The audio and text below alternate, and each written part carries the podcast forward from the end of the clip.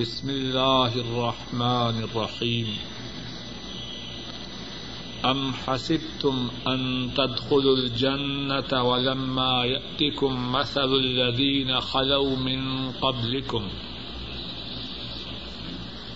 مستهم البأساء والضراء وزلزلوا. وزلزلوا حتى يقول الرسول والذين آمنوا معه متى نصر الله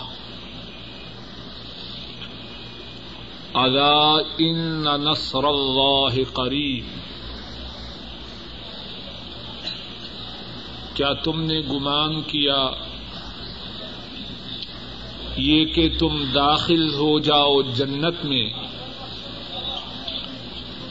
اور نہیں آئی تمہارے پاس مثال ان لوگوں کی جو تم سے پہلے گزر چکے۔ انہیں تکلیف، انہیں فقر و افلاس اور بیماری پہنچی۔ اور وہ ہلائے گے یہاں تک کہ رسول اور ان لوگوں نے جو اس کے ساتھ ایمان لائے، انہوں نے کہا، کب ہے اللہ کی مدد؟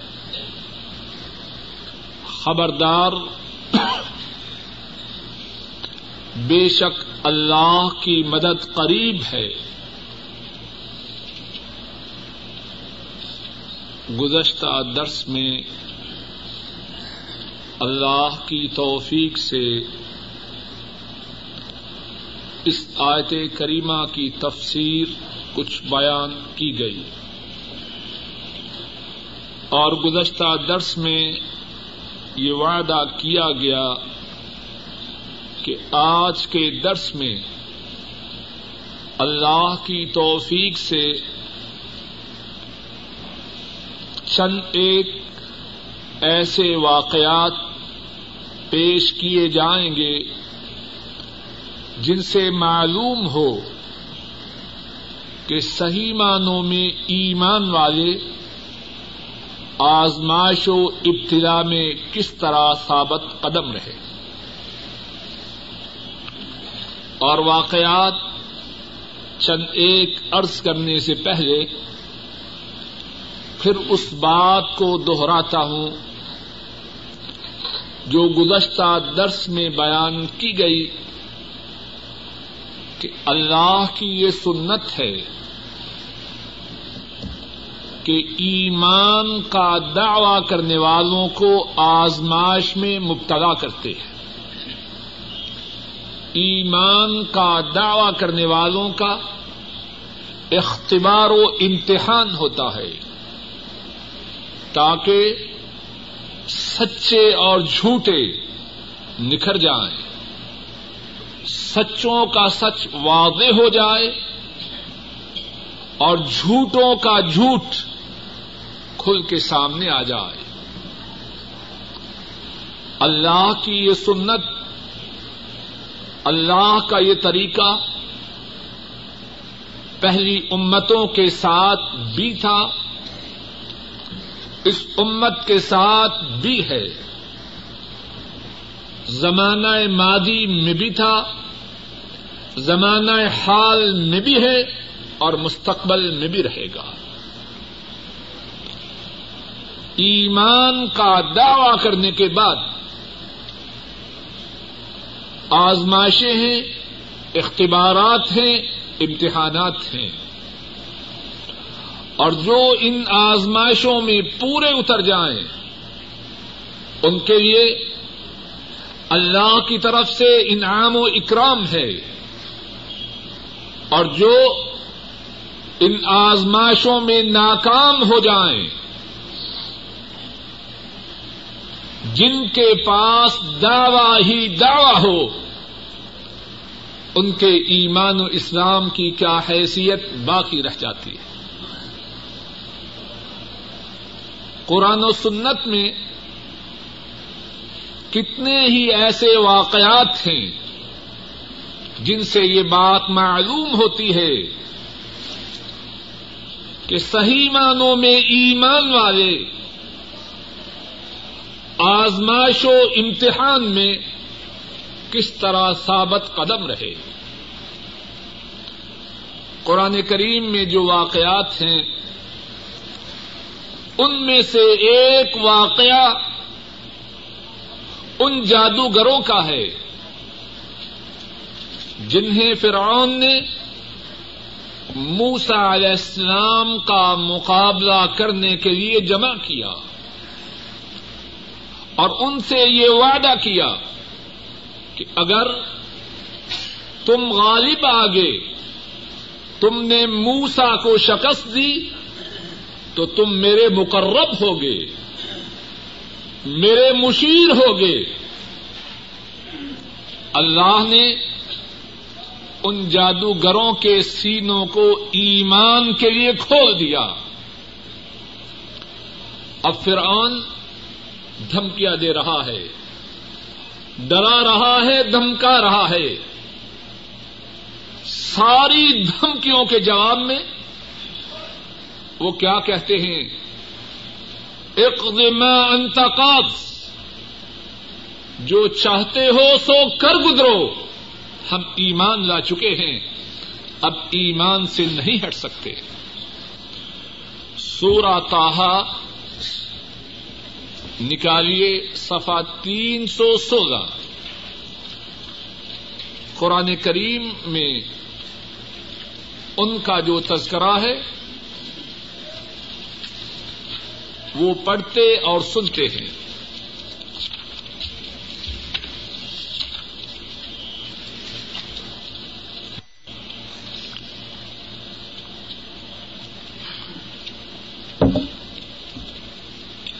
فل کی سہارا تو سجدا۔ جادوگر سائدے میں گر گئے۔ اور پہلے واقعہ ہے کہ موسا علیہ السلام جب انہوں نے اپنی لاٹھی کو ڈالا تو وہ ازدہا بن گئی اور انہوں نے جو جادو کے اثرات لوگوں کے لیے کیے تھے وہ سارے زائل ہو گئے، حقیقت سے آگاہ ہو گئے اور سمجھ گئے کہ موسا علیہ السلام جادوگر نہیں، اللہ کا رسول ہے۔ اب کیا ہے؟ فعل کی سہارت و سجدا۔ اسی میدان میں جادوگر اللہ کے لیے سیدا ریز ہیں۔ اور کتنی کرم نوازی ہے ان پر اللہ کی۔ کس مقصد کے لیے آئے؟ اور اللہ نے ان پہ کتنی نوازش فرمائی۔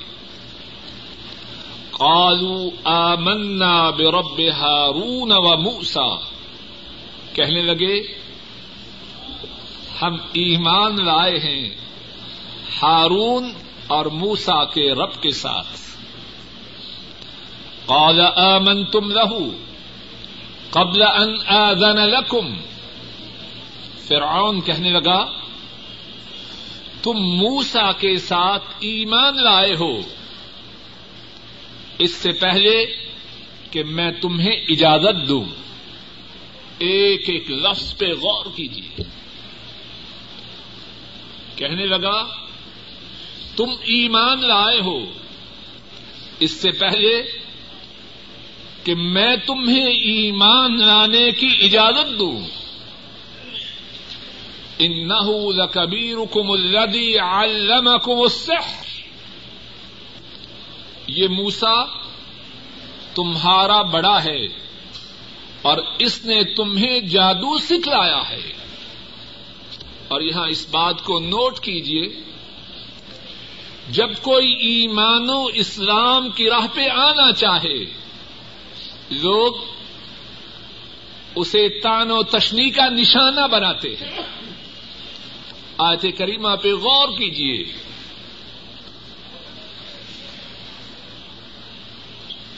انہو لکبیرکم الذی علمکم السحر. یہ موسا تمہارا ہی بڑا ہے. دوسرے الفاظ میں، تم نے پہلے ہی سے ساز باز کی ہے۔ اور اب بھی شیطانوں کا طریقہ وہی ہے۔ جو دین کی راہ پہ آئے اس کو تعین و تشنی کا نشانہ بنایا جاتا ہے۔ اب دوسری بات کیا ہے؟ فلا اوقت ان دیا کم من خلاف۔ میں ضرور تمہارے ہاتھوں کو کاٹ دوں گا۔ وہ ارجلا من خلاف۔ اور مخالف سمت سے تمہارے قدموں کو بھی کاٹ دوں گا۔ کون کہہ رہا ہے؟ فرعون۔ حاک میں وقت۔ ولا اسل بن کم فی جزو النخل۔ اور کھجور کے تنوں میں تمہیں لٹکا دوں گا، سوئی پہ لٹکا دوں گا۔ وَلَتَعْلَمُنَّ أَيُّنَا أَشَدُّ عَذَابًا اور تمہیں ضرور معلوم ہو جائے گا۔ ہم میں سے کون ہے زیادہ سخت عذاب میں اور کس کا عذاب ہے دیر پا۔ پہلے تان و تشنی کی، ساز باز کا الزام لگایا، پھر کہا تمہارے ہاتھوں کو اور مخالف سمت سے ذرا ان سے کہیے کہ بات ارجو سکون تک ساز باز کا الزام لگایا۔ پھر ہاتھ اور مخالف سمت سے قدم کاٹنے کی دھمکی دی۔ اور پھر کھجور کے تنوں پر لٹکانے کی دھمکی دی۔ اور ساتھ ہی کہا وَلَتَعْلَمُنَّ أَيُّنَا أَشَدُّ عَذَابًا وَأَبْقَى۔ تمہیں معلوم ہو جائے گا کس کا عذاب زیادہ سنگین ہے، زیادہ سخت ہے اور زیادہ دیر پا ہے۔ اب وہ جادوگر جو ایمان و اسلام کے دائرہ میں داخل ہو چکے ہیں، ان کا جواب کیا ہے؟ اور ان کا جواب پڑھنے سے پہلے کہنے والا اور سننے والے اپنے اپنے ایمان و اسلام کا جائزہ لے۔ ہم کتنے پختہ ہیں۔ ہاتھوں کا کاٹا جانا، قدموں کا کاٹا جانا، سولی پہ لٹکایا جانا، یہ تو دور کی بات ہے۔ چند ریالوں کی بات ہو ایمان و اسلام سے بہت سے مسلمان پھر جاتے ہیں۔ یہ جو سود پر اپنی بچت کو دیتے ہیں، انہوں نے اپنے ایمان و اسلام کو کہاں چھوڑا ہے؟ سود سے کیا ملے گا؟ چند سو، چند ہزار، چند لاکھ ریال۔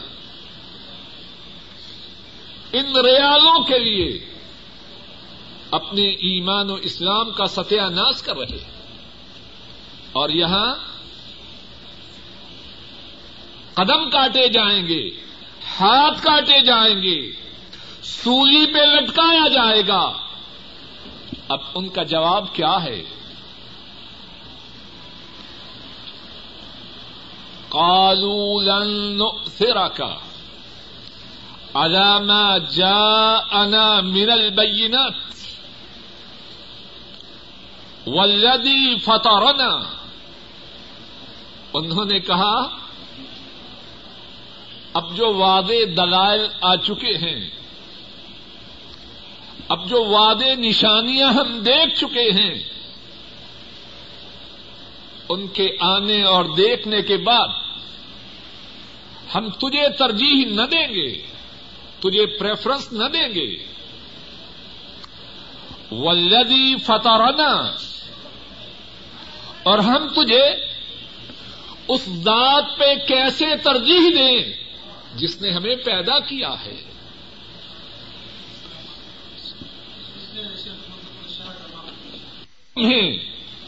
اس ذات پہ کیسے ترجیح دیں جس نے ہمیں پیدا کیا ہے۔ فقد ما انتقاد جو کرنا ہے کر گزرو۔ ہاتھوں کا کاٹنا، ٹانگوں کا کاٹنا، سولی پہ لٹکانا، جو چاہو سو کر گزرو۔ فقد ما انتقاض جو چاہو وہ کر گزرو۔ انما تقضی هذه الحیات الدنیا تو کیا کر سکتا ہے؟ تیرا دائرہ اختیار زیادہ سے زیادہ کیا ہے؟ تو اس زندگی کو ختم کر سکتا ہے۔ اس سے زیادہ تو کیا کر سکتا ہے؟ انما تقضی هذه الحیات الدنیا تو اس دنیا کو ختم کر سکتا ہے۔ انا آمنا بربنا لیغفر لنا خطايانا۔ ہم ایمان لا چکے ہیں اپنے رب کے ساتھ۔ اللہ اکبر۔ یہ ہے ایمان۔ اور کہاں ہے ایسا ایمان ہم میں؟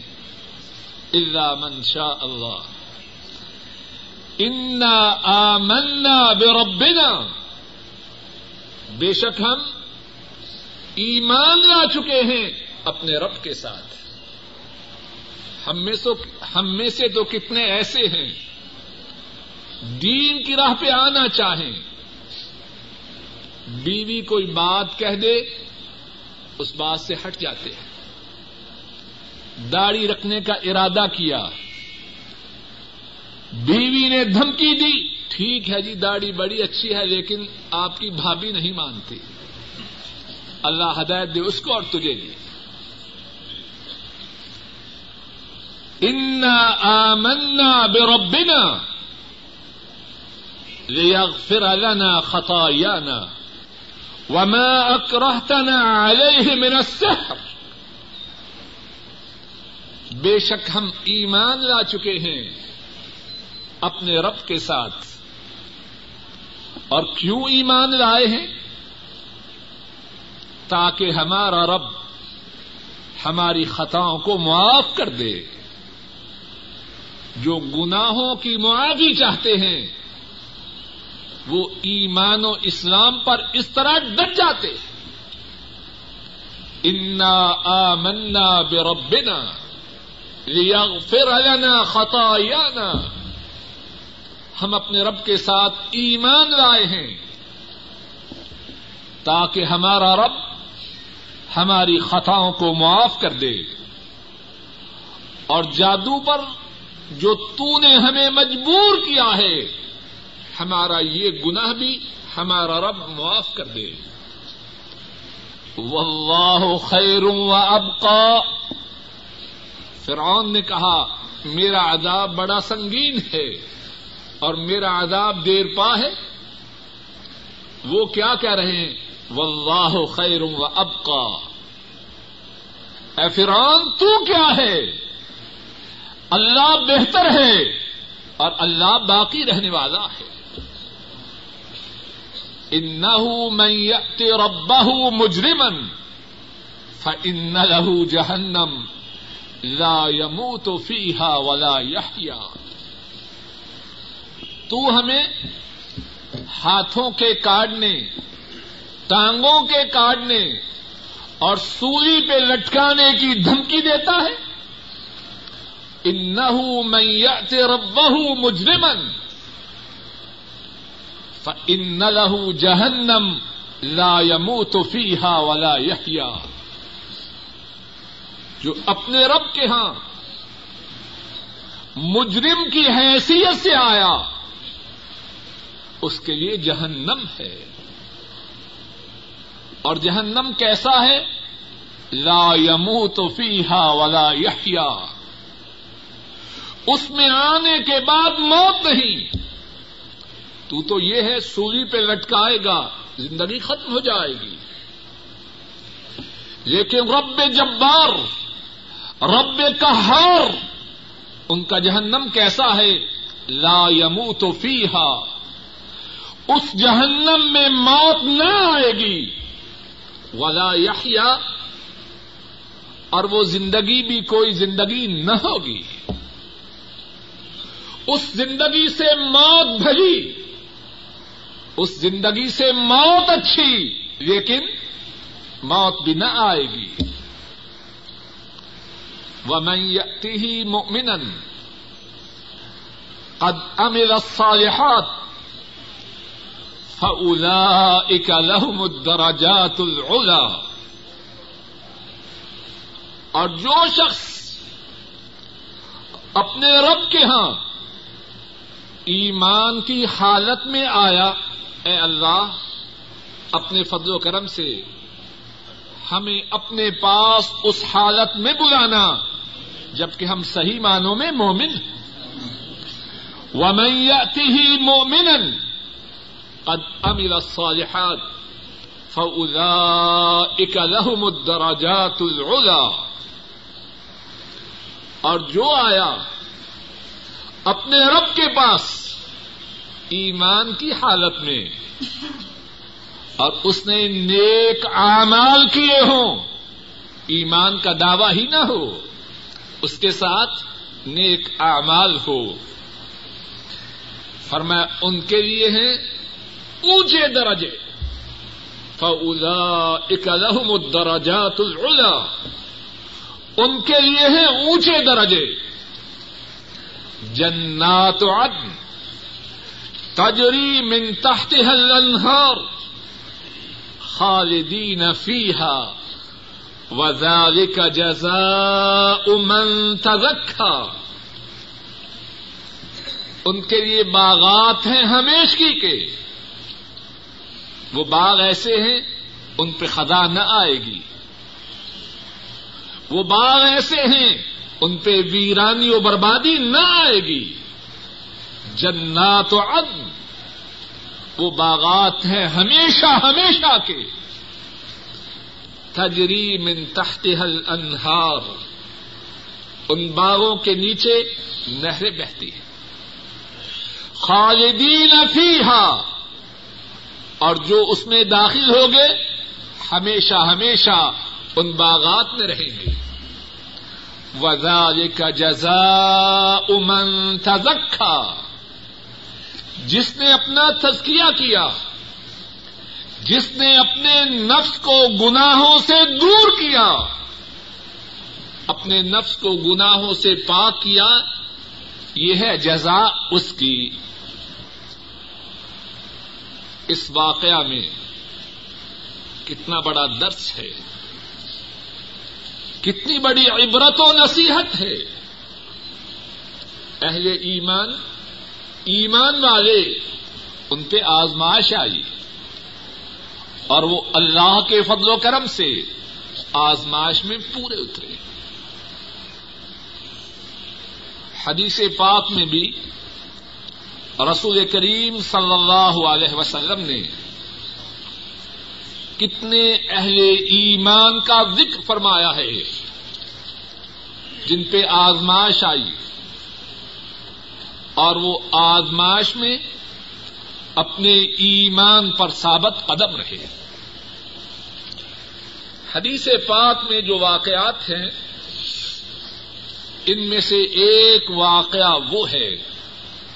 جو امام احمد رحم اللہ نے اپنی کتاب المسند میں بیان فرمایا ہے، حضرت عبد اللہ عباس رضی اللہ تعالی عنہما اس واقعہ کو بیان فرماتے ہیں۔ رسول کریم صلی اللہ علیہ وسلم نے ارشاد فرمایا جب میں آسمانوں کی سیر کے لیے گیا، جب میں آسمانوں کی سیر کے لیے گیا، جنت سے بڑی پیاری خوشبو آئی۔ جنت سے بڑی پیاری خوشبو آئی۔ میں نے کہا اجبریل ما هذه الرائحة الطيبة یہ عمدہ اور پیاری خوشبو کیسی ہے؟ اللہ اکبر۔ جبریل امین، انہوں نے جواب دیا ہادی ہی رائحت معاشتت ابنت فرعون و اولادہا۔ یہ خوشبو ہے اس عورت کی جو فرعون کی بیٹی کی کنگی کرتی تھی۔ اور اس کی اولاد کی کتنی شان ہے اس عورت کی۔ اور کتنی شان ہے اس کی اولاد کی۔ رسول کریم صلی اللہ علیہ وسلم جنت میں ان کی خوشبو کو سونگ رہے ہیں اور تعجب سے سوال فرما رہے ہیں، اے جبریل، اتنی پیاری خوشبو کس کی ہے؟ اور اس کی اتنی پیاری خوشبو کیوں اور کیسے آئی؟ رسول کریم صلی اللہ علیہ وسلم نے بیان فرمایا، ایک دن فرعون کی بیٹی کی کنگی کرنے والی یہی عورت فرعون کی بیٹی کی کنگی کر رہی ہے۔ ہاتھ سے چھری زمین پر گر جاتی ہے۔ عورت کہتی ہے، بسم اللہ! فرعون کی بیٹی حیران ہے۔ یہ کیا کہہ رہی ہے؟ وہ کہتی ہے، بے ابھی اللہ کا نام نہ لو۔ اللہ کا نام نہ لو۔ میرے باپ کا نام لو۔ وہ مومنا عورت جواب میں کہتی ہے، لا. ربی و رب و ابھی کی نہیں، تیرے باپ کا نام نہ لوں گی. میرا رب، تیرے باپ کا رب اللہ ہے. لا. ربی و رب و ابھی کی نہیں تیرے باپ کا نام نہ لوں گی۔ میرا رب، تیرے باپ کا رب اللہ ہے۔ وہ لڑکی کہتی ہے، اخبر و ابھی کیا میں اس بات کی خبر، اس بات کی رپورٹ اپنے باپ کو کروں؟ مسلمان عورت مومنا عورت کہتی ہے، نعم، اپنے باپ کو رپورٹ کرو تو پھر کیا ہوا؟ فرعون کے ہاں رپورٹ ہوتی ہے۔ عورت کو بلایا جاتا ہے۔ غضبناک ہوتا ہے۔ اور اس بات پہ اصرار کرتا ہے کہ رب میں ہوں۔ اور عورت اس کو حکم دیتا ہے کہ اس کے رب ہونے کا اقرار کرے۔ عورت جواب میں کیا کہتی ہے؟ نہیں۔ ربی و ربک اللہ۔ میرا رب اور تیرا رب ایک اللہ ہے۔ تو نہیں۔ فرون کہتا ہے، دیکھو، تجھے اور تیری اولاد کو گرم ہنڈیا میں ڈال کر ختم کروا دوں گا۔ عورت کہتی ہے، ٹھیک ہے۔ ہاں ایک میری فرمائش ہے، اگر مانو کہ جب ہم جھل جائیں، ہماری زندگیاں ختم ہو جائیں، مجھے اور میری اولاد، ہماری جو ہڈیاں ہوں، ان کو ایک کپڑے میں جمع کر کے اکٹھے دفن کرنا۔ ماں ہے، اگر زندہ تو اکٹھے نہیں رہنے دیتے، تو مرنے کے بعد ہمیں جلانے کے بعد، ہماری زندگی کو ختم کرنے کے بعد، میری اور میرے بچوں کی ہڈیوں کو اکٹھا کر کے ایک کپڑے میں ڈال کے دفن کرنا۔ فرون کہتا ہے، ٹھیک ہے، ایسا کر دوں گا۔ اما موجود ہے، اس ماں کے بچوں کو لایا جاتا ہے۔ ایک ایک کر کے انہیں بھول بھول کے ختم کیا جاتا ہے۔ اور کہنے کو آسان ہے، سننے کو آسان ہے۔ ماں ہی جانے اس کے دل پہ کیا گزرتی ہے۔ بچے کو زیادہ بخار ہو جائے، ماں دیوانی ہو جاتی ہے۔ رونا چیخنا چلانا شروع کر دیتی ہے۔ اس کی نیند غائب ہو جاتی ہے۔ بچے کے دکھ کی وجہ سے ماں کو اپنا آرام، اپنا کھانا پینا بھول جاتا ہے۔ وہ ماں جس کے سامنے اس کے بچوں کو گرم ہنڈیا میں جگا کے ختم کیا جا رہا ہو، اس کے دل پہ کیا گزر رہی ہے؟ لیکن آزمائش ہے ایمان کی۔ امتحان ہے اسلام کا۔ اور اللہ کے فضل و کرم سے وہ اپنے ایمان و اسلام پہ ثابت قدم ہے۔ مجسمہ استقلال ہے۔ اور پھر اس بچہ کی باری آتی ہے جو ابھی ماں کا دودھ پی رہا ہے۔ شیر خار بچہ۔ اور بچے جتنے کمزور ہوں، ماں باپ کو اتنے ہی پیارے ہوتے ہیں۔ اور ساری اولاد میں سے جو بچہ سب سے کمزور ہو، وہ غالباً ماں باپ کو سب سے پیارا ہوتا ہے۔ اب وہ بچہ جو شیر خار ہے، اب اس کی باری آتی ہے۔ ماں پریشان ہے، پریشان تو پہلے ہی ہوگی۔ اب اس میں کچھ تذبذب سا قریب ہے کہ ظاہر ہو۔ اس کے موقع میں شاید کے لچک آئے۔ اللہ کے حکم سے بچے کو قوت گویائی ملتی ہے۔ اور اللہ اس بات پہ قادر ہے کہ نہیں؟ ابھی اسٹیپ ریکارڈر میں جو کیسٹ ہے، بٹن دبائیں۔ بولے گی کہ نہ بولے گی؟ اگر انسان اللہ کی دی ہوئی عقل سے پلاسٹک کی کیسٹ کو بلوا سکتا ہے، تو کیا اللہ شیر خار بچے کو قوت گویائی عطا نہیں فرما سکتے؟ وہ دودھ پینے والا بچہ بول اٹھتا ہے اور اس کے یہ الفاظ مستد امام احمد میں آج بھی موجود ہے۔ یا امہ اقتہمی فإن عذاب الدنیا احون من عذاب الآخرہ اے میری ماں، آگ میں کود جاؤ۔ دنیا کا عذاب آخرت کے عذاب کے مقابلہ میں معمولی۔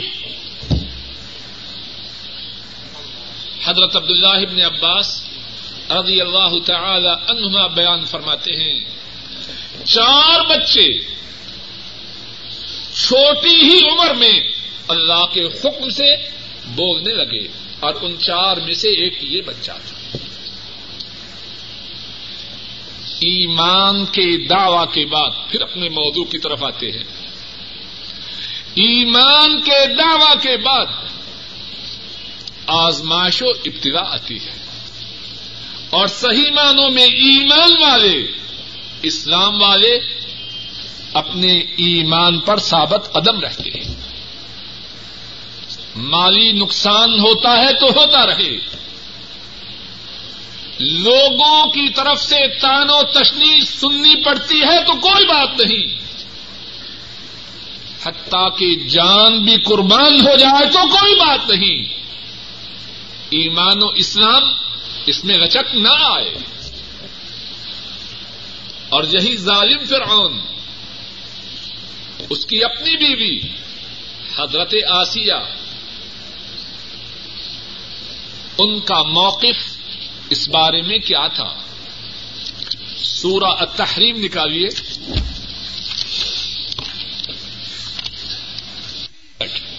فائیو سکس ون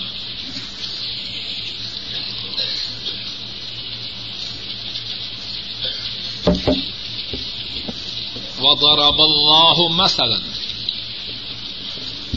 وضرب الله مثلا للذين آمنوا امرأة فرعون۔ إذ قالت، رب ابن لي عندك بيتا في الجنة. فنجني من فرعون وعمله ونجني من القوم الظالمين. اور اللہ نے مثال بیان کی ہے ان لوگوں کے لیے جو ایمان لائے، فرعون کی بیوی کی۔ اور ذرا غور کیجیے کتنا بڑا اعزاز ہے، کتنی بڑی تقریب ہے۔ اللہ اس عورت کا ذکر بطور مثال فرما رہے ہیں۔ کس کے لیے؟ پہلے ایمان کے لیے۔ دنیا کے سارے میڈل اکٹھے ہو جائیں۔ اس انعام و تقریم کو نہیں پہنچ سکتے۔ ہمیشہ ہمیشہ کے لیے۔ اس نیک عورت کا ذکر اللہ کی کتاب میں موجود ہے اور ہمیشہ ہمیشہ رہے گا۔ اور ان کا ذکر اللہ نے فرمایا، اہل ایمان کے لیے بطور مثال، اللہ کے لیے کوئی مثال نہیں، بات سمجھانے کے لیے۔ اگر برادری میں، محلے میں کوئی بچہ لائق ہو، اپنے بچوں کے لیے اس کو بطور مثال پیش کرتے ہیں کہ نہیں؟ بیٹو، دیکھو فلاں بچہ کیسے ہے۔ ہوتا ہے ایسے کہ نہیں؟ کیا مقصد؟ اس بچے کی عزت ہماری نگاہوں میں کتنی ہے؟ اسی لیے بطور مثال پیش کر رہے ہیں۔ اور یہ عورت وہ ہے اس کو اللہ مالک الملک رب السماوات والارض خالق کائنات اہل ایمان کے لیے بطور مثال پیش کر رہے ہیں۔ اور اللہ نے ایمان والوں کے لیے مثال پیش کی، فرعون کی بیوی کی۔ جب اس نے کہا، اے میرے رب، میرے لیے اپنے پاس جنت میں گھر بنا اور مجھے فرعون سے اور اس کی کرتوتوں سے نجات عطا فرما اور ظالموں کی قوم سے مجھے نجات عطا فرما. امام ابن کثیر رحمہ اللہ بیان فرماتے ہیں جادوگروں کے جب مقابلہ کا دن متعین ہوا، تو فرعون کی بیوی اس بات کی فکر میں تھی کہ دونوں میں سے کس کو غلبہ ہوتا ہے۔ جب اسے معلوم ہوا کہ موسا علیہ السلام وہ غالب رہے ہیں اور جادوگروں نے جادوگری سے توبہ کرتے ہوئے ایمان کے قبول کرنے کا اقرار کیا ہے۔ تو وہ بھی کہنے لگی آمن تو بے رب ہارون و موسا اگر جادوگر وہ موسا و ہارون کے رب پر ایمان لائے ہیں، تو میں بھی اس سے کہیے چلا جائے۔ جادوگر۔ فرعون اگر جادوگر موسا و ہارون کے رب پر ایمان لائے ہیں، تو میرا بھی اسی رب پر ایمان ہے۔ فرعون اسے اس بات کی خبر ہوتی ہے، سیخ پا ہوتا ہے غزبناک ہوتا ہے۔ جو دوسروں کو نہیں چھوڑتا، اپنی بیوی کو کب چھوڑے گا؟ حکم دیتا ہے۔ دھوپ کی شدت میں حضرت آسیہ ان کو مبتلا عذاب کیا جائے۔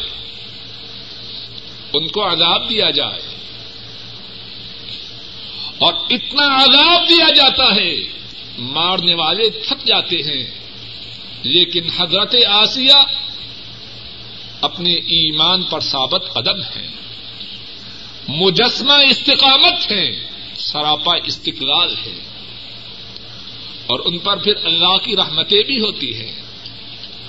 وہ اپنے خیال میں دھوپ میں ڈال کر ان کی پٹائی کر رہے ہیں اور اللہ کے فرشتے اپنے پروں سے ان پر سایہ فرما رہے ہیں۔ اور پھر فرعون تنگ آ کے کہتا ہے، دیکھو جو سب سے بڑا پتھر ہے، اس کو ڈھونڈو۔ اور اس کے بعد اس سے کہو، یا تو ایمان و اسلام سے پھر جائے، میری ربوبیت، میری خدائی کا اقرار کرے۔ اگر یہ اقرار کر جائے، تو وہ میری بیوی ہے۔ خاتون اول ہے فرسٹ لیڈی ہے۔ اور اگر وہ میری خدائی کا اقرار نہ کرے، سب سے بڑا پتھر ڈھونڈ کر اس کے اوپر پھینک کر اس کی زندگی کو ختم کر دو۔ پتھر لایا جاتا ہے۔ حضرت آسیہ ان سے سوال کیا جاتا ہے فرعون کی خدائی کا اعتراف کرتی ہو کہ نہیں؟ جواب میں کہتی ہے نہیں۔ میرا رب اللہ ہے۔ اس پہ ایمان لا چکی ہوں۔ اب اس ایمان سے کیسے ہٹوں؟ امام ابن کثیر راہ محلہ بیان فرماتے ہیں، اس سے پہلے کہ وہ ظالم ان پر پتھر پھینکے۔ ان کو جنت میں ان کا جو ٹھکانا ہے، ان کے جو محلات ہیں، وہ ان کو دکھائے جاتے ہیں۔ جنت کے محلات ان کی آنکھوں کے سامنے لائے جاتے ہیں۔ اور پتھر کے پھینکنے سے پہلے پہلے اللہ کے فضل و کرم سے ان کی روح ان کے جسم سے پرواز کر جاتی ہے۔ یہ ہیں وہ لوگ جو ایمان کے دعوی کے بعد اس دعوے پہ ڈٹ گئے۔ اور جب وہ ڈٹ گئے، اللہ نے بھی ان کی نصرت و عیانت فرمائی۔ اور کتنے واقعات ہیں۔ ایک اور واقعہ ارض کر کے آج کے درس کو ختم کرتا ہوں۔ امام زاہبی راہ اللہ اپنی کتاب سیر اعلام النبالا میں بیان کرتے ہیں۔ اور یہ واقعہ اور بھی کئی ایک کتابوں میں ہے۔ حضرت ابو رافع وہ بیان کرتے ہیں، عمر فاروق رضی اللہ تعالی ان ان کے زمانے میں رومیوں سے مسلمانوں کی لڑائیاں جاری ہیں۔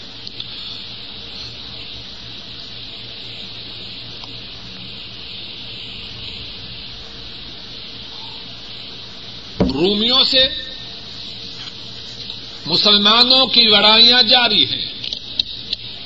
ایک لڑائی میں کچھ مسلمان رومیوں کی قید میں آ جاتے ہیں۔ انہیں میں سے ایک حضرت عبد اللہ ابن خدافہ ہے رضی اللہ تعالی عنہ۔ رومی بادشاہ اس کے دربار میں انہیں پیش کیا جاتا ہے۔ وہ رومی بادشاہ کہتا ہے حل کا انت تنسر وعطیا کا نصف ملکی سنو، اگر میں تمہیں اپنی آدھی بادشاہت دے دوں، تو کیا نصرانی ہو جاؤ گے؟ غور کیجیے اور ہم میں سے بہت سے مسلمانوں کی کیا کیفیت ہے؟ کیا کہہ رہا ہے؟ اپنی آدھی سلطنت، آدھی بادشاہ تمہیں دے دوں۔ نصرانی ہو جاؤ گے اسلام کو چھوڑ دو گے جواب میں فرماتے ہیں لو آقیتنی جمی املک لو آقیتنی جمی املک و جمی اما تملک العرب. ما رجعت عن دین محمد صلی اللہ علیہ وسلم طرفت عین. اے بادشاہ، اگر تو آدھی نہیں، اپنی ساری بادشاہی دے دے اور پھر فرماتے ہیں آدھی نہیں تو اپنی پوری بادشاہت مجھے دے دے۔ اور تیرے مد مقابل جو عرب ہیں، ان کی ساری حکومت بھی مجھے مل جائے۔ اور مجھ سے یہ مطالبہ ہو کہ میں اسلام کو چھوڑ دوں۔ آنکھ کے جھپکنے کے برابر بھی میں حضرت محمد صلی اللہ علیہ وسلم کے دین کو نہیں چھوڑ سکتا۔ تیری بادشاہت کی کیا حیثیت ہے؟ تو آدھی دے رہا ہے، ساری بھی دے۔ اور اس کے ساتھ اربوں کی جو ساری سلطنت ہے، وہ بھی مجھے مل جائے۔ میں آنکھ کے جھپکنے کے برابر محمد صلی اللہ علیہ وسلم ان کے دین سے نہیں پھر سکتا۔ اور آج ہم میں سے بہت سے لوگوں کی کیا کیفیت ہے؟ بات کے کہنے کا مقصد تو یہی ہے نا کہ ان لوگوں کی سیرتوں کے آئینوں میں اپنے چہروں کو دیکھے۔ بادشاہ ناراض ہے، رومی بادشاہ ناراض ہے۔ کہتا ہے، سنو، اگر تم نے میری اس پیشکش کو نہ مانا۔ ادن تو رک میں تجھے قتل کر دوں گا۔ پہلے ترغیب ہے، اب ترغیب ہے۔ پہلے دے کے پھسلانا ہے۔ اب دھمکی دے کے بہکانے کی کوشش ہے۔ حضرت عبداللہ فرماتے ہیں انتوازاک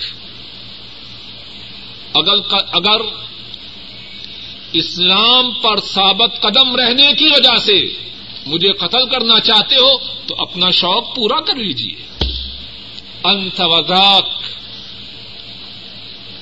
اگر قتل کرنا چاہتے ہو، اپنا شوق پورا کیجیے رومی بادشاہ پریشان ہے اور چاہتا ہے کہ کسی طرح ان کو اسلام سے بہکا دے۔ اور قیدی بھی ہے حکم دیتا ہے، آگ روشن کرو، آگ کو جلاؤ۔ آگ پر بڑی ہنڈیا میں گرم پانی رکھو۔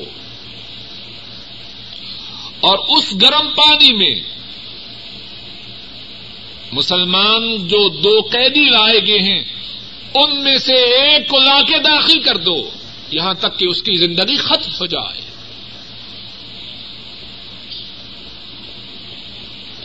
اب مسلمان دو قیدی لائے جاتے ہیں۔ ایک مسلمان کو اسی گرم پانی میں یا تپتی ہوئی آگ میں ڈالا جاتا ہے۔ اس کی زندگی ختم ہو جاتی ہے۔ حضرت عبد اللہ رضی اللہ تعالی عنہ ان کی آنکھوں میں آنسو آ جاتے ہیں۔ اب جو درباری ہیں رپورٹرز ہیں، بھاگے بھاگے بادشاہ کے پاس جاتے ہیں۔ وہی جو اتنا اکڑا ہوا تھا، اتنا پختہ تھا، وہ رو رہا ہے۔ بادشاہ فوراً حکم دیتا ہے، اس کو ہمارے سامنے لاؤ۔ سامنے لایا جاتا ہے۔ بادشاہ کہتے ہیں ماں اب کھاک تیرے رونے کا سبب کیا ہے؟ کیوں رو رہے ہو؟ ان کا جواب کیا ہے؟ فرماتے ہیں، ہی نفس واحدہ۔ تلقى الساعة فتذهب في النار۔ ہی نفس واحدہ۔ الساعة في النار فتذهب۔ فكنت أشتحي. أن يكون بعدد شعري أنفس. تلقى في النار في الله. اس وجہ سے رو رہا ہوں کہ اب میرے پاس صرف ایک ہی جان ہے. میرے رونے کا سبب کیا ہے؟ کہ اس وقت میری صرف ایک جان ہے۔ ابھی تو اسے آگ میں پھینکنے کا حکم دے گا، وہ جان ختم ہو جائے گی۔ اور میری خواہش یہ تھی کہ جتنے میرے جسم پر بال ہیں، میری اتنی ہی جانیں ہوتی، اور وہ ساری کی ساری جانیں اللہ کی خاطر آگ میں پھینکی جاتی۔ اور میں ان ساری جانوں کو اللہ کے لیے قربان کرتا رونے کا سبب یہ نہیں کہ میں موت سے ڈر رہا ہوں۔ رونے کا سبب یہ ہے، موقع ہے۔ اللہ کی راہ میں اپنی جان کو پیش کرنے کا۔ اور میرے پاس صرف ایک ہی جان ہے۔ رومی بادشاہ نے ایسی گفتگو کہاں سنی ہو زچ ہوتا ہے۔ اب ایک اور بات کرتا ہے، کہتا ہے، ہل تو قبل و راسی و انک میں تمہیں چھوڑ دوں گا، لیکن شرط یہ ہے کہ میری پیشانی پہ بھوسا دو۔ جس طرح ہم کہتے ہیں کہ کچھ عزت رہ جائے۔ کیا اس سودا کو منظور کرتے ہو کہ میری پیشانی پہ بوسا دو اور میں تمہیں چھوڑ دوں؟ اب ذرا غور کیجیے جو اس بات پہ رو رہے ہیں کہ صرف ایک جان ہے اپنی جان کے لیے اللہ کے دشمن کی پیشانی کو بوسا دیں گے؟ فرماتے ہیں، کیا میرے ساتھیوں کو چھوڑ دو گے؟ جب میں تمہاری پیشانی کو بوسا دوں، اپنی جان کی کوئی پرواہ نہیں۔ رومی بادشاہ کہتا ہے ہاں سارے مسلمان قیدیوں کو بھی چھوڑ دوں گا۔ حضرت عبد اللہ ابن خدافہ رضی اللہ تعالی عنہ اردا بادشاہ کی پیشانی کو بوسا دیتے ہیں اور وہ سارے مسلمان قیدیوں کو چھوڑ دیتا ہے۔ اب لشکر واپس آتا ہے۔ عمر فاروق رضی اللہ تعالی عنہ ان کو اس واقعہ کی رپورٹ ہوتی ہے۔ کیا فرماتے ہیں؟ حق کن کل مسلم يقبل راس عبد الله وانا ابدا فاقبل راسا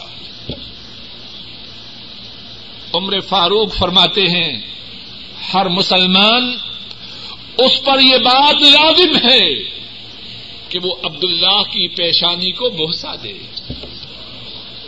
کتنی شان ہے عبد اللہ کی۔ اہل ایمان کے ہاں اور کتنی شان ہوگی ان کی انشاء اللہ اہل ایمان کے رب کے۔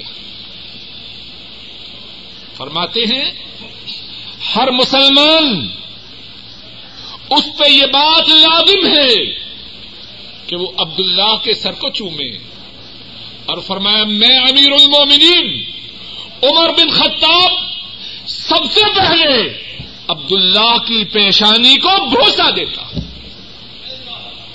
یہ ہیں وہ جو صحیح معنوں میں اللہ کے فضل و کرم سے اہل ایمان تھے۔ ایمان لائے اور ایمان لانے کے بعد آزمائشوں میں ثابت قدم رہے۔ اللہ مالک الملک اپنے فضل و کرم سے کہنے والے کو اور سب سننے والوں کو ایسے ہی ایمان عطا فرمائے۔ ہمیں استقامت اور استقلال کی دولت سے نوازے۔ اے اللہ، اپنے فضل و کرم سے ہم سب کے ہمارے تمام گناہوں کو معاف فرما۔ اے اللہ، ہمارے بوڑھے ماں باپ پہ رحم فرما۔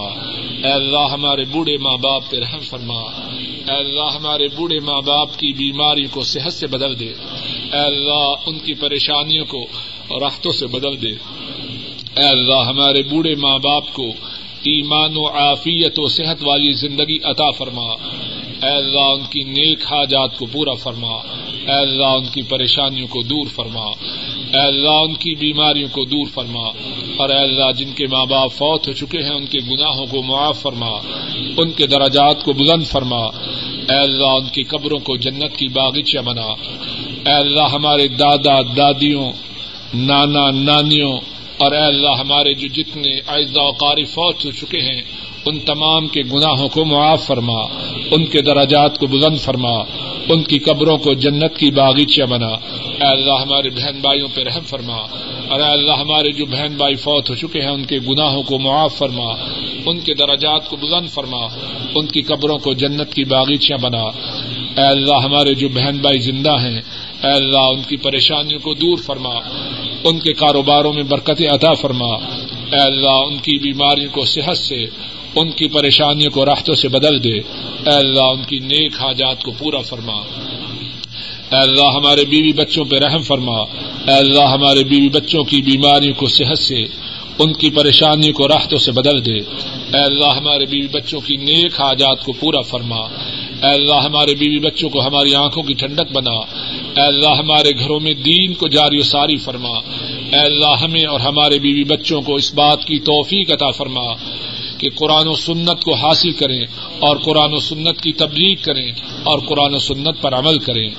اے اللہ، اپنے فضل و کرم سے حاضرین مجلس کی تمام نیک حاجات کو پورا فرما۔ ان کی پریشانیوں کو دور فرما۔ ان کے گناہوں کو معاف فرما۔ اے اللہ، جو ساتھی بے روزگار ہیں، انہیں رزق حلال عطا فرما۔ اور اے اللہ، جن کو آپ نے رزق عطا فرمایا ہے، ان کو اس بات کی توفیق عطا فرما کہ وہ اس کو اس طرح خرچ کریں جس طرح خرچ کرنے سے آپ راضی ہوتے ہیں۔ اے اللہ جو بے اولاد ہیں، انہیں نیک اولاد عطا فرما۔ اے اللہ جو اولاد والے ہیں، ان کی اولادوں کو نیک بنا۔ اے اللہ اپنے فضل و کرم سے کائنات کے تمام مظلوم مسلمانوں کی مدد فرما۔ اے اللہ کائنات کے تمام مظلوم مسلمانوں کی مدد فرما۔ اے اللہ بوسن و ہٹسک کشمیر، فلسطین، صومال، ایریٹیریا، حبشہ اے اللہ، جہاں کہیں مظلوم مسلمان ہیں، ان کی مدد فرما اور ظالموں کو تباہ و برباد فرما۔ ظالموں کو نیست و نابود فرما۔ اے اللہ، ظالموں کا نشان دنیا سے مٹا۔ اے اللہ، اپنے فضل و کرم سے ہماری دنیا کو سدھار دے، ہماری آخرت کو سدھار دے۔ اے اللہ، جب تک زندہ رہیں، اسلام پہ زندہ رہیں۔ اور اے اللہ، جب خاتمہ ہو تو ایمان پر ہو۔ اے اللہ، کل قیامت کے دن اپنے عرش عظیم کا سایہ نصیب فرمانا۔ رسول کریم صلی اللہ علیہ وسلم کے حوض کوثر سے پانی نصیب فرمانا، آپ کی شفات ہمارے نصیب میں فرمانا، اور جنت میں آپ کا پڑوس عطا فرمانا۔ وصلی اللہ تعالی علی خیر خلقہ وعلى آلہ واصحابہ واہل بیتہ واتباعہ الى یوم الدین۔ آمین۔ یا رب العالمین۔ کچھ لوگ بائیس رجب کو حلوہ وغیرہ تقسیم کرتے ہیں۔ اس کا کیا حکم ہے؟ کھانے کے لیے بہانے اور ہیوے ہیں۔ قرآن کریم میں اور احادیث شریفہ میں جہاں تک میرا محدود علم ہے، اس بات کی کوئی بات ایسی نہیں کہ رسول کریم صلی اللہ علیہ وسلم نے امت کو اس سے نہ روکا۔ ایک حدیث پاک میں ہے، رسول کریم صلی اللہ علیہ وسلم فرماتے ہیں، امام بغوی رحمہ اللہ اپنی کتاب شرح السنہ میں اس حدیث کو بیان کرتے ہیں۔ عبداللہ ابن مسعود رضی اللہ تعالی عنہ اس کے راوی ہیں۔ رسول کریم صلی اللہ علیہ وسلم فرماتے ہیں، ما من شيء يقربكم الى الجنه ويباعدكم من النار الا وقد امرتكم به۔ کوئی بات جو تمہیں جنت کے قریب کرنے والی ہے اور جہنم سے دور کرنے والی ہے، میں نے تمہیں اس کا حکم کیے بغیر اس بات کو نہیں چھوڑا۔ جو بات جنت کے قریب کرنے والی ہے، جہنم سے دور کرنے والی ہے رسول کریم صلی اللہ علیہ وسلم فرماتے ہیں، میں نے اس بات کا تمہیں حکم کر دیا ہے۔ اب یہ جو بائیس رجب کے کنڈے اور حلوے ہیں، کیا یہ بات جنت کے قریب کرنے والی ہے؟ اگر کرنے والی ہے، تو اللہ کے رسول صلی اللہ علیہ وسلم کا یہ فرمان معاذ اللہ غلط ہے۔ اس کا اسلام سے کوئی تعلق نہیں۔ کھانا ہے تو ویسے کھا لو، بارش کا موسم ہے، حلوہ کھاؤ۔ دین کا ہویا بگاڑ کے ضرور کھانا ہے۔ مانگ کے کھا لو۔ اگر لوگوں کا مال ہی کھانا ہے تو خیرات طلب کرو دین میں کیوں داخل کرتے ہو؟ اس سے خیرات مانگ کے کھانا اچھا ہے۔ کیونکہ اگر کوئی ایسی بات جو دین کی نہیں، دین میں داخل کرو گے، تو اس میں مدینے والے کی گستاخی ہے۔ کہ یہ دین کی بات تھی، انہوں نے نہ بتلائی، تم آئے اور تم دین کو پورا کر رہے ذرا غور تو کرو۔ کھانا ہی ہے تو کسی اور طریقے سے کھاؤ۔ مدینے والے کی شان میں گستاخی کر کے تو نہ کھاؤ۔ وہ تو امت کو گواہ بنا کے اس بات کا اعلان کر رہے ہیں۔ مجھ پر اللہ نے جو دین نازل کیا، میں نے سارے کا سارا پہنچا دیا۔ اور تم دین میں نئی بات داخل کر کے اس بات کا اعلان کر رہے ہو، نہیں، دین میں کمی تھی۔ جو مدینے والے نے تو پوری نہ کی، ہم ہندوستان اور پاکستان میں بیٹھ کر پوری کر رہے ہیں۔ انتہائی گستاخی کی بات۔ ہے